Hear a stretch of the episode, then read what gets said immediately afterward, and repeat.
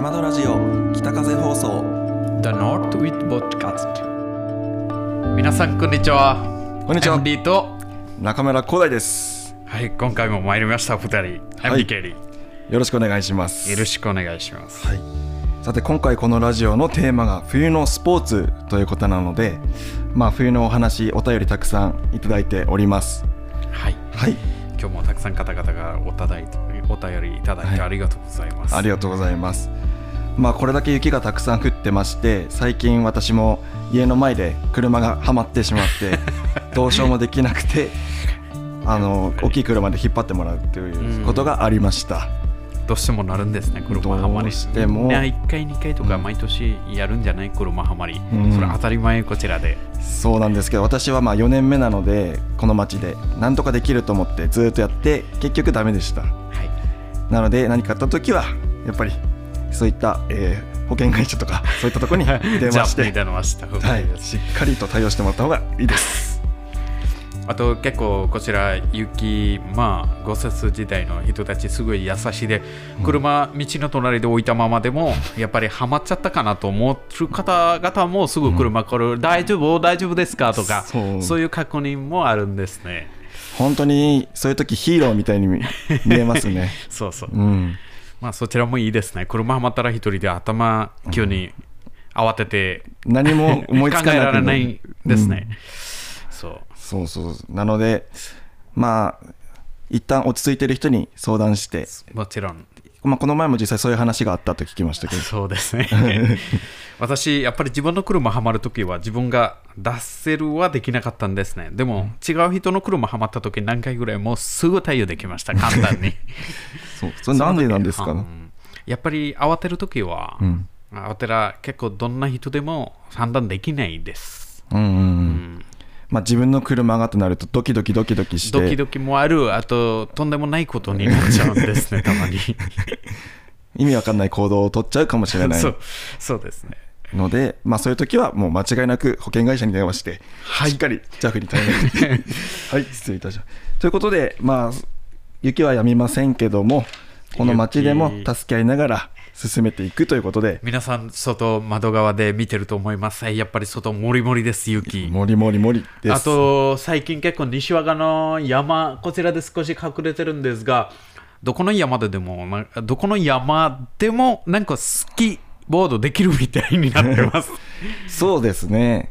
せもったいないですよねこんだけもったいないです。山があるのに、うん、という感じでまあ初めて見る方彼はあのバングラデシュ出身なんですけれども もう西和賀町で、えー3年ほど住んで雪に関してもとても詳しくなっていますそんな私たちがお送りするラジオですねで彼からちょっと紹介していただきましょはい、ラジオ紹介に入ります。このラジオは岩手西和賀町にある温泉別館山戸がお送りする源泉情報かけ流しウェブラジオでございます。ラジオの中で写真動画流れる場合もございまして、温泉ポッドキャストで聞いてくださっている方々、ぜひ映像版 YouTube でご覧くださいませ。うはい。ということで、まあ、温泉宿の、えースタッフ私たちがパーソナリティになってお送りしているラジオですけども今週もありがたいことにたくさんのお便りいただいてますので早速紹介していきたいと思います。ありがとうございます。それでは、えーニックネームお便り、えー高橋様からいただいております。高橋様。ありがとうございます、えー先日は大変、えーお世話になりましてありがとうございました。西和賀の、えー雪明かりが中止になったのは残念でしたが今回は久々大和さんのスタッフの皆様が作ってくださった雪明かりを見ることができて嬉しかったです。とても綺麗で幻想的で皆様のお客様を大事にする思いが伝わり感動でした。また今回は憧れの水木さんともお話しでき水木さんの何気ない仕草からの温かさが非常に印象的でした。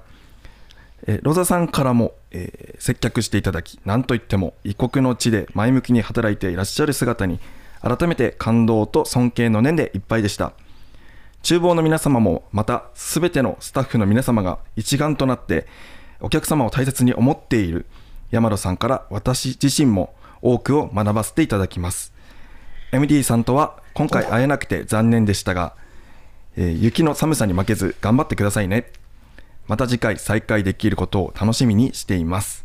ありがとうございました。ありがとうございます、高橋様。ありがとうございます。いや本当私たちお客様のことを考えていろんなえーできることをやってますけれどもそれも高橋様に届いてこういったお便りお便りいただけるっていう時点で本当に嬉しいことですね。もちろん。だって次エミリーさんと再会できることを楽しみにしていますっていうのはどうですかエミリーさんこんながっかりするぐらいすみません。ありがとうございます。高橋様に。今回、なかなか休みで、私もうん結構遠いところを少し、うんあ最近、奥さんの話でも病院とか行ったりしたり、会わなかったんですね。うんうんうん次、楽しみです。高橋さん。そうですね今回もちょっと会い私、たかったん次の日、はいですよね、えー出勤であれ、高橋様来ましたと来て、えー、うんそうですよね。でもまあ次回絶対にね。あもちろん。はい。さらにこう筋肉流流エエミリをお見せできたらと思います。うん。だってもう水木さんとかロザさんというのもまあ山のスタッフですけれども、まあ、憧れだったり尊敬っていう言葉であのスタッフのことそういうそれくらいうんカスタマーサティスファクション、うん。哀れみ思ってくださってる。うん。のが本当に。まあ、誇らしいです。嬉しいことでこれをずっと続けていきたいですね。もちろん、ロザさんも遠いところから来て、西和賀でこんなお客様の接客とか、うん、また水木さんも楽顔でいつも、そうですよそれもおね。客様に気になって、そのぐらいスタッフにも見てるのが、それも私たちから見たら、もっと自信が上がるんですね、どんどんステップバイステップ。うん、本当にあの優しいお便りをありがとうございます。ありがとうございます。はい、高橋様の今回のポイントは3ポイントでした。はい、高橋様、本当にありがとうございます。ありがとうございます。でこのポイントというのがですね、ヤマドラジオ独自のお便りポイントなんですね。あーはい。はい、こちらお便り投稿していただいた、えー放送内でですね投稿していただいたお便りを読み上げて紹介すると1ポイントカウントしまして貯めていったポイントはこの温泉宿ですからこの大和宿泊時にご利用いただける宿泊券へと、えー変換することができる。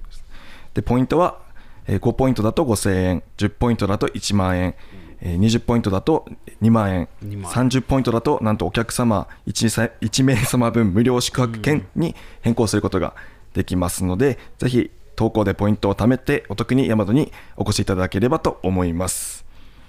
はい、それでは、えー続いてさす、えー、カズ様のお便りをカズ様。エミリーさんからご紹介していきたいと思います。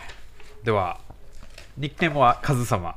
お便り内容、中村さん、MD さん、前日宿泊した、あ、中村さん、MD さん、こんにちは。こんにちは先日宿泊した際はお世話になりました。お二人に会えてとても嬉しかったです。いつも楽しみ時間、ありがとうございます。ありがとうございます。夜食時間には楽しさあまり、うんいっぱい喋ってしまいすみませんでした。今回は冬スポーツのテーマですね。スキーやスポーボードなどあありますが、私はあまりやらないので、冬に体を動かせることといえば、やはり雪かきですね。雪かきをスポーツ。はい。雪かきさえやれば、遠動風速解消間違いないなしです。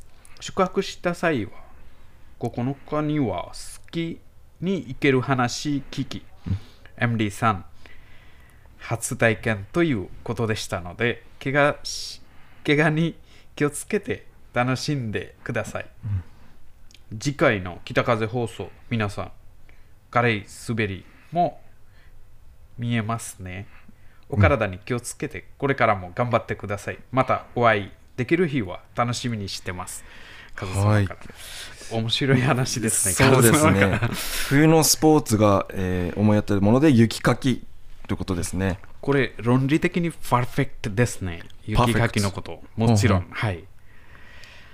いやこれは本当に毎日毎日体を動かすので、はい。うんまあせっかくね雪かきしてこんだけ筋肉もついてきてますから何かスポーツそういう競技がないのかなと私は。あと例えば雪降る町、まあ、岐阜も隣の、あー山形県もうん。雪深いところですね、そちらでやっぱり普段いつも散歩したりとか、いつも出かけたり、ジョギングしたりとか、冬はできないですね。やっぱりその代わり雪かきがうんスポーツみたいだったらもっと楽しくもっと体を動かせる、うん筋肉もつけるしそれでまた周りの雪もきれいになるし、うん。そうそうそう。なので、何かこう。効果的たくさんあるんですね。うんせっかくなのでね、楽しくできないかなと思って、まあ、スポーツとかないのかなと思って調べてみたら、えー札幌、北海道の札幌市で、まあ、雪かきを競い合う、そういうスポーツ 連盟みたいなのをちらっと見つけましてね。私たまにこういうエスコープで雪かき作るときは、うん。やっぱりジムのこともたまに思い出したんですね。ジムになるとかこんなこう体鍛えて。そうそう。違う感じけれどもそういうこともたまに思い出せるんですね。汗かけたりとかするんですね。でもカズ様がそういういいポイントが。うんうんそうですね。わ私たちと同じポイントで、あででしたらやっぱ西和賀町で MD ジムっていうのを作って で雪をとにかく除雪していく。あでここの上腕幌みたい。上腕二頭筋を鍛えるんセだったら。つけて誰がどのぐらい雪かきしました、どのぐらい体を動いてますか？とか。うん。まあ、ここを鍛えるにはこういう雪かけの仕方をした方がいいとか。それで気づいたらもうあのパーフェクトボディが出来上がってるっていうのも面白いかもしれないですね。も。もちろんビルダーになると思います、うん、そうです。で、まあ、その札幌のやつ、こう、そういったスーツ、えっと、カロリー計量スーツみたいなのをつけて、どれくらい動いてるかで、その勝敗を決めるっていうルールみたいなんですけども、それつけて、まあ、ヤマトでも雪かきしますから、どれくらい面白いですね。雪かきしたか、誰がどのぐらい雪かきしこました？う帰ってきて、その数値を見たら、MD 何何万キロカロリー消費してたとか。何万キロ。あ MD これくらい頑張ってたんだって数字で分かりますからね。普通に多分みんな畑でも、うん。ボーリこちらあたり見たらみんな分かります誰がどのぐらいしました自然的に。そういうのはいらないと。でも帰ってきたら一回ボディ見てもらってそう。これくらいやりましこちらたのママッスルとかそう。マッスルで見ててくれと。そう。ああ。タイスアップとかこちらのタイスアップできやっぱりはみ出すっていうくるんですねあちょうどこのこの服ですかそう、うんこちら出るようにするんですね雪かきしたらじゃあまずはその機械なしでも体を見てもらってこれくらいやりましたできるとやってみましょうかはいじゃあちょっと面白い話もできましたけども、えーそうですね勝様ありがとうございますますまえー9日にスキーに行くというのは、えー私、ヤマトスタッフ、この近くにあるスキー場を体験しておくことで、お客様にもアクティビティ紹介できるかなというところから、えー下東高原スキー場という、えー最寄りのスキー場に、ちょっとスタッフたちで行ってくるという話なんですね。ですので、えー来週 YouTube でその華麗な滑りもお届けできるかなと思いますのでお楽しみに。ありがとうはいご、ざいます、ありがとうございます。カズ様ポイントははい43ポイントです、43ポイント。素晴らしい。もう素晴らしいです。ありがとうございます。ありがとうございますそれでは、えー続いてですね、たもう本当たくさんのお便りいただいて嬉しいです、まず。で、えーお便りラジオネーム、いちご様。お七五様、えー冬のスポーツといえば私は小学校から体育でスキーがあったのでスキーですかね強制でスキーをやらされてきたので冬の体育の時間は好きじゃありませんでしたえースノーボーも大人になってからチャレンジしましたがストックがないのと足が固定されてて怖くて諦めました。冬は果物で一番好きなイチゴの時期なのでスポーツではありませんがイチゴ狩りに行ってどれだけ食べれるか競争するのも好きです。毎年イチゴ狩りには行っててたくさんのイチゴを食べてます。いつも100個以上食べてます。すごいですね。ヤマトの皆さんは果物狩りに行ったりしますか？2月3日に宿泊させていただきましたが今回もアレルギーに対応したお食事を提供していただきすごく嬉しかったです。また行きたいと思いますのでよろしくお願いします。ありがとうございます。ます。まあ冬のスポーツですね。えーいちご狩りこちらもスポーツということで。はい。先ほどのニックネームでいちご様名前でやっぱりいちごも大好きですね。そうです。もう好きなものやっぱり名前ですよはい いその一回食べるとき100個ぐらい、100個は初めて聞きましたね2キロぐらいだな。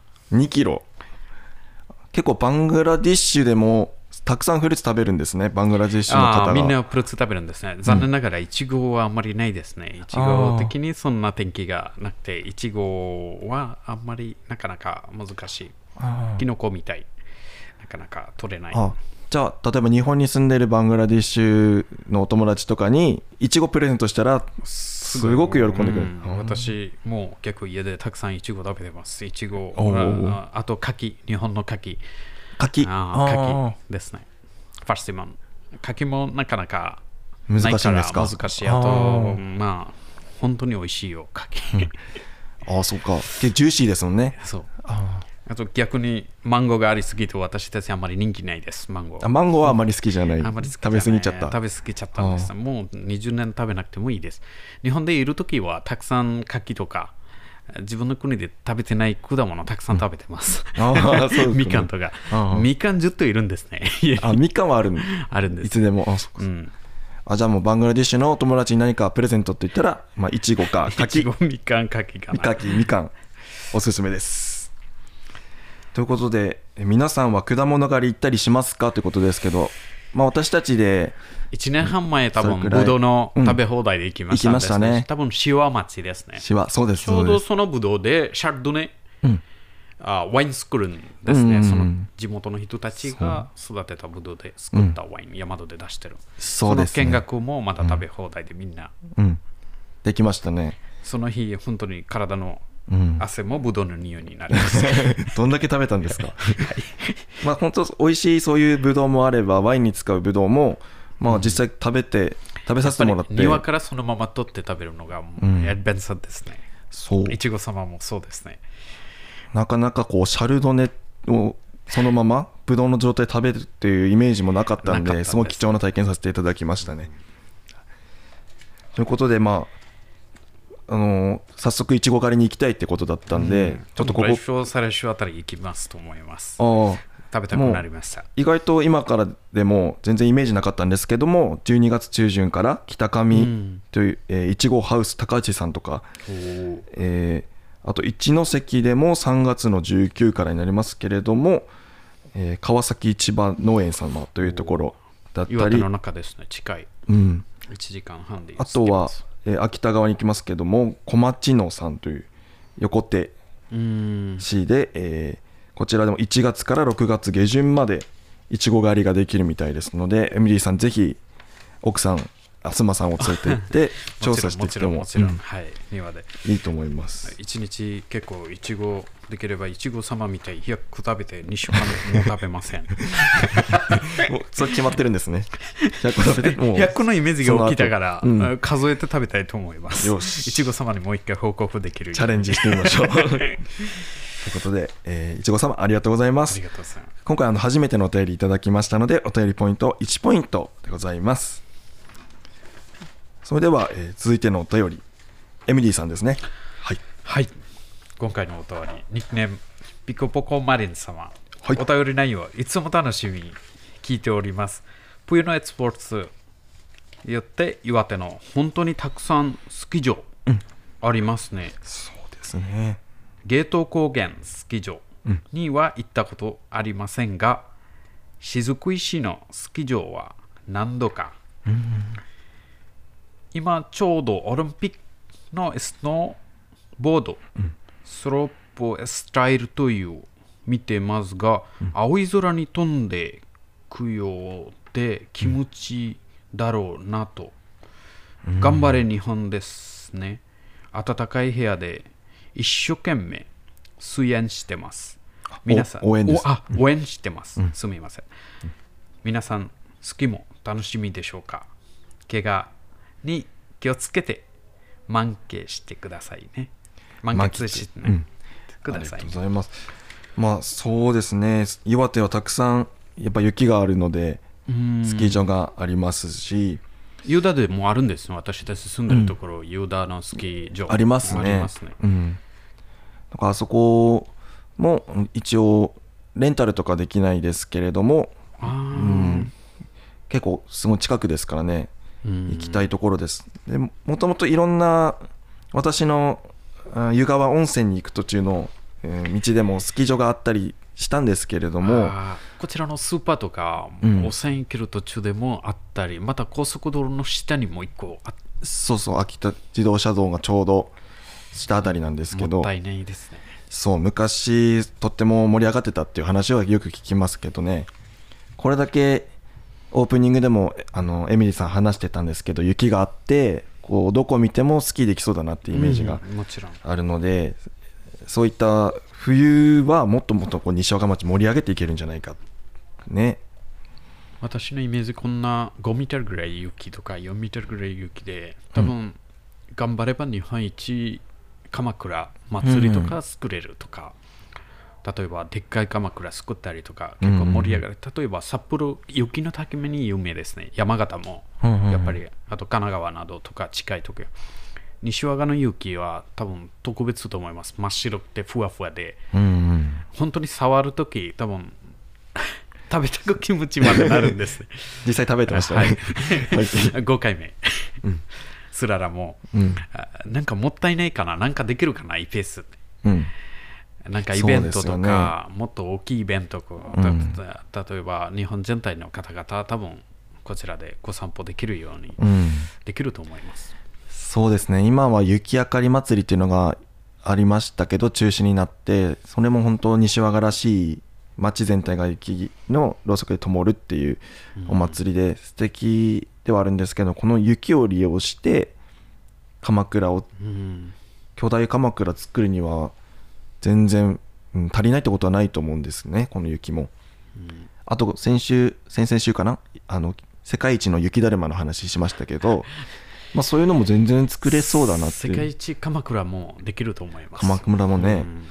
まあ、どれくらい大きさかはちょっと調べてはないんですけれども、中でいろいまろ室、部屋みたいうん。作れば多分盛り上がると思います。あもうんできる。お家みみたいにすると、お家みたいな。おーまあ冬だけ例えばこの2週間そちらで参加できるように、うん、それもできると思います。他の町だったら大変ですね。冷凍とかいろいろ準備。ここで普通に冷凍だから。うんあ確かにねまあ結構ああの私の家の、えー屋根の上にどんどんどんどん雪が溜まってでその雪が落ちて車に当たって壊れてしまうっていう話を聞いたんですよ。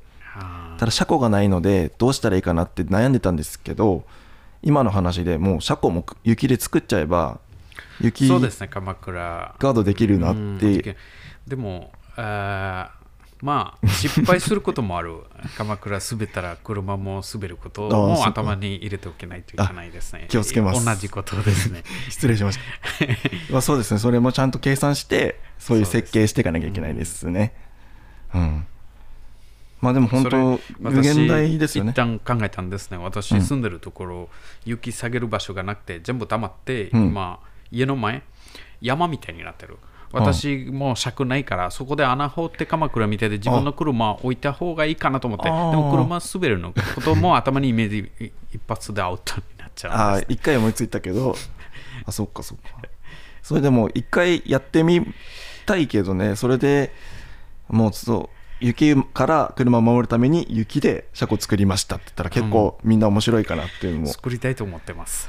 完璧 ちょうどな今時間ですね。そういうのはい。作るためにはやっぱりチーフ橋本今まで。あの大和の鎌倉作ってきた鎌倉建築士に聞いてみましょうはい相当硬い鎌倉が必要ですねうん。あとはちょうどオリンピックということで、えースノーボードスロープスタイルストロープスタイル。はい。スノーボードのこうスペ滑る、うん競技のそういうスタイルかなとちょっと調べたんですけれども、まあ、かなり盛り上がってますね。オリンピックも、うん。オリンピックも、うん。やっぱりそういう参加あるんですね。うん、やっぱり冬のスポーツということなので私たちの町からもねそういう、えー選手もたくさんうん。活躍していいてるのでどんどん応援していきたいと思います。頑張れ日本。頑張れ日本。はい。ということで、えーピコポコマリン様、えーポイントは5ポイント。ありがとうございまありすがとうございます。さて、えーどんどんご紹介ささせていただきます。続いては、えー、ゆう様からお便りいただいております、えー中村さんエミリーさんこんにちは。こんにちは。先日は本当にありがとうございました。ありがとうございます。嬉しくてついついついついはしゃいでし、えー失礼しました。はしゃぎすぎてしまいすみません。私はチャイが大好きなのでエミリーさん特製チャイのレシピを教えていただけると嬉しいですそして中村画伯のえー4コマ漫画 を、えー読書スペースで読める日も楽しみにしております。ありがとうございます。さて冬のスポーツといえば私はやっぱりスキーです。小学生の時から授業として行っていたので当時の当時はあまり好きではありませんでしたが今は楽しめるスポーツの一つとなりました。特にファンスキーという短いスキーが最近のお気に入りです。軽くて持ち運びも楽なので軽自動車でも荷物になりません。小さい。9日は山戸さんスキーツアーとのことですね。安全な転び方をマスターして怪我には十分お気をつけて楽しんできてくださいませ。先日お部屋から見えた綺麗なかけすくん。少ない情報量でしたが分かっていただけて嬉しかったです。さすが橋本さんです。いつかかけすくんのさえずりも聞いてみたいと思います。では皆様スキーツアーに行ってらっしゃいませはいとありがとうございます。ありがとうございます。いやもう全然はしゃもうはしゃぎすぎてっていう内容ですけれどもそんなことはなくて私たちもたくさんお話できて本当に幸せな時間でした。ありがとうございます。私私のですねあの4コマ漫画もちょっと印刷して見てもらったりとか、ああ、はいはい。はい、あとエミリーさんもチャイですね。あ、インディアンチャイ。インディアンチャイというの。あ ミルクティーみたい。うん。ちょっと味見させました。作って。ありがとうございます。私も真似して作ってみたら全然薄いチャイじゃないですね。あれ。なんか紅茶できちゃいましたけどね。これもあのやっぱりエミリーさんの気持ちで自分のできることっていうことでい美味しい特製のチャイ作ってる姿見て私も嬉しいしお客様も喜んでいただきました、まあ、あとはそうですね4コマ漫画読書スペースで、多分今、少し準備できてますね、どんどん。そうですねまあまとめたらうんできるんですね。こう作品を増やしていくっていうのが今、うん、やってることですけどもこう4コマ1つにしてもこうちゃんと1コマ2コマ3コマ4コマでどういう意図で書いてるかっていうのを私がこう永遠に話しても面白いんじゃないかなと 思いますからね解説も今後していきたいなと、まあ、エミリーさんが前してくれたみたいなでもこういうことですよ。結構 やっぱりその漫画の絵見てキャラクターもわかる。これが MD これ水木これローザ これすごいな、やっぱり一番似てるのがりょりちょうとたけし先週の。さん卵をつけて恥ずかしいでこんな感じ。あそう表情もねやっぱり。すごいな、うん。やっぱり形、うん。見た目少し。そう。みんなやっぱり大好きなのでそういう表情とかも表現したいですよ、うんまあ、先週もそのオムレツの4コマだったり今週も今週はちょっとあのお客様とのそういう山のスタッフうん。の、えーコミュニケーションの4コマ漫画描きたいなと思ってますので、えー今後も応援よろしくお願いします。よろしくお願いします。はい。そしてそうスキーツアーねやっぱり転ぶ時に怪我するのでエミリーさん今回はスキーですか？ボースノーボードスノーボード、やっぱりスキーも一回、こんな雪の街で住んでて、スキーやったことない言葉が恥ずかしいかなと思ってます。できれば、すごいスノーボードかっこいいですね。なんとかなんとか全部散歩したい気持ちもある。あー。なぜか、こんな雪の中で3年とか続いて、スキーやったことない。そちらがおかしいかなと思います。すごいな、うん。えやっぱりバングラディッシュで雪もないからうん。スキー練習もできないでしょ？そのああ、イメージないオリンオリンピックとかも多分間違って夢でも見たことないです。あーない誰も多分ないです。あ あじゃあもうエミリーがナンバーワンになるかもしれないね。こここでこれだけ練習すれば。自信自信あります。あ自信あります。なんかもう様になりそうですもんねこういうジャケット。そうですね。うん、スキーウェア着てね。頑張ります。それもちょっと撮影してもらいましょう、はい最初経験で、その後多分もっと自分が個人でやりたくなるかもしれない。うん、いやなんか好きになりそうだなと思いますよ。はい、ということで、ゆうさま、今回もありがとうございます。ありがとうございます。えーポイント48ポイント。お48ポインありがとうございます。えーそれでは次行って、エミリーさん、お便りをご紹介をお願いしますお便りにたくさんありがとうございますはい雪だらまん様。はい面白い名前。ありがとうございます。雪だるまさんお便り内容、皆さん、こんにちは。先日お世話になりました。スタッフの皆さん、温かい接客を感動しました。さて、冬のエスポルスですが、エスポルスか微妙なところですが、ワカサギ。ワカサギうん魚の名前よ。ワカサギ3、うん思いつきました。うんうん非常に穴開けて、あ氷の上氷の上穴、うん。穴を開けての繊細なすり。うん。北国の冬ならでは好きです。うんうん。自分で吸ったワカサギは格別ですよ、そう。本当です。よお体に気をつけて頑張ってください。そう。ワカサギ魚。これ本当ね繊細で氷の上穴これくらいですかね開けて。YouTube とか National Geographic チャンネルでよく見たんですね。雪の中から大きいでっかい魚 出て。すごいなワカサギ。そうこれもね十分やっぱスポーツですよ。私はあの前おお客様から聞いた話なんですけどワカサギ全然釣れなくて。でなんかこう重いなと思ったら大きなイワナが出てきて でイワナのお腹の中にワカサギたくさんいたと。そう。イワナがワカサギ食べるんです。何でも食べるみたいですよ。そのせいでしたねワカサギ釣れないのは。あそういううん。だからそれ釣ろうと思ってたらとんでもない、うん、全然違うもの釣れちゃったっていうね。あと自分で吸ったワカサギ、自分が格別ですよと。格別特別の話かな、そう。格別はそれがすごい嬉しすぎて驚けるここの、キノコ取った方舞茸の巣はもらったら、うん。時気持ちになるんです自分が取った。そうそうそうそうそう。そうやっぱり、う。ん、天然のとかね私たちが取ってきましたとか、全然違いますよ、ん。気持ちが入りますかあらと雪の中から雪掘って穴すくってワカサギすくるのがそれすごい面白いと思います。そうね。緊張声でワカサギあるかな？錦秋湖はちょっとさっきいろいろ聞いてみましたけど難しいみたいですね。うん。多分今上凍ってた雪多分1ミター2ミターぐらいになる。全部真っ白くて毎日しかりさんうん。が写真上げてる写真が見てびっくりですね。多分す住む理由がわからないはっきりそのぐらい住みました。そうですね。だからまあその錦秋湖に関してはわ下じゃなくてやっぱり横の 動物とか歩いてたらそっち狙った方がいいかもしれないですよね。そちらの方が少しまだ、うん。釣りっていう うん、だから下錦秋湖ではあまり釣れないとか、うん、あとはあんまり聞いたことない。ハマる可能性もある。そう。自分自分が釣られちゃうかもしれない。失礼します。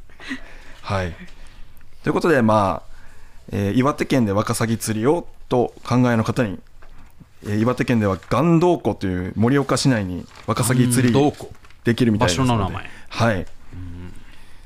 なので、まあ、大和からだと2時間ぐらいかかるかな。かなんか。今だと。うん。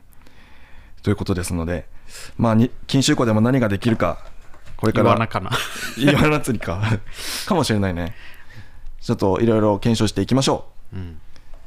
えー雪だるまん様の、えーポイントは、今回初めてのお便りいただきましたので、ありがとうございます。1ポイントでございますワンポイント。はいワンポイント。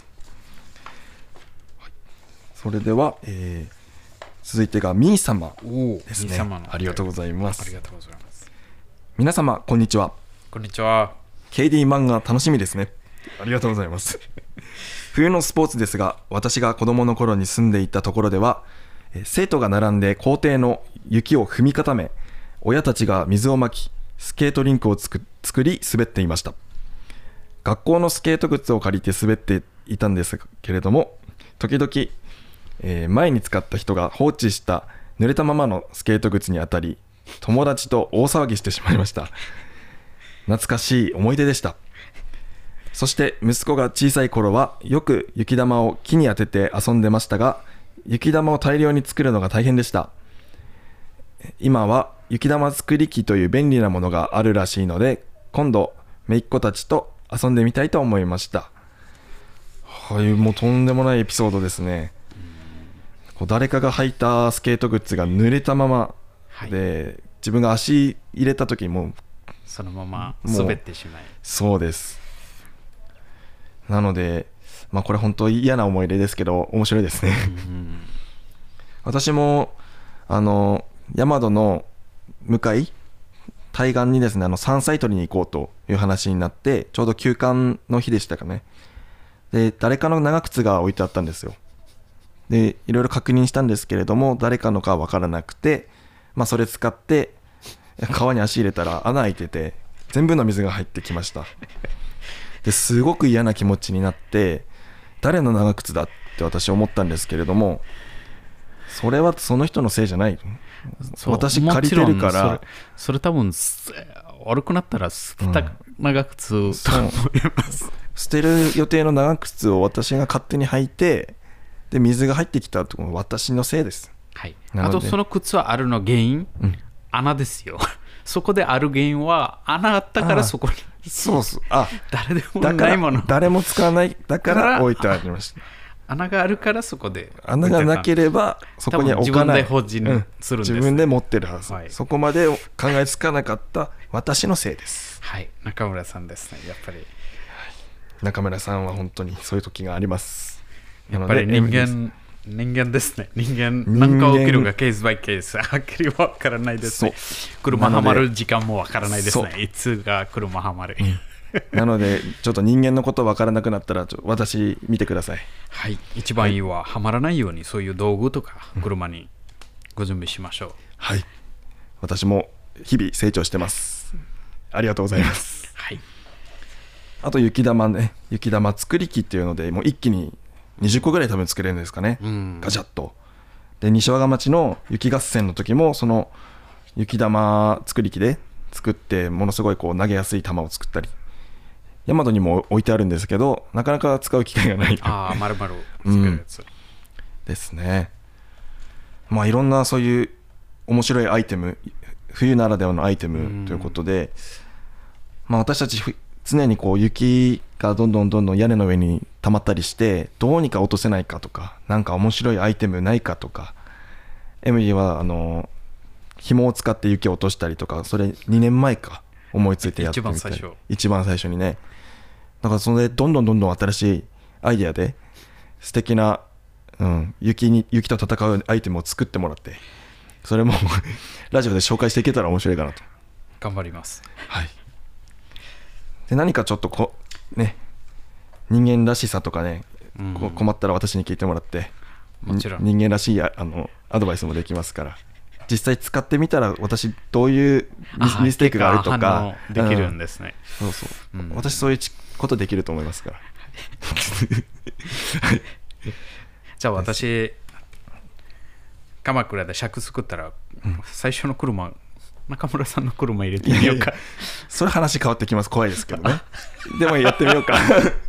やってみましょうか。はい。はい。まあ信じてるから大丈夫できます。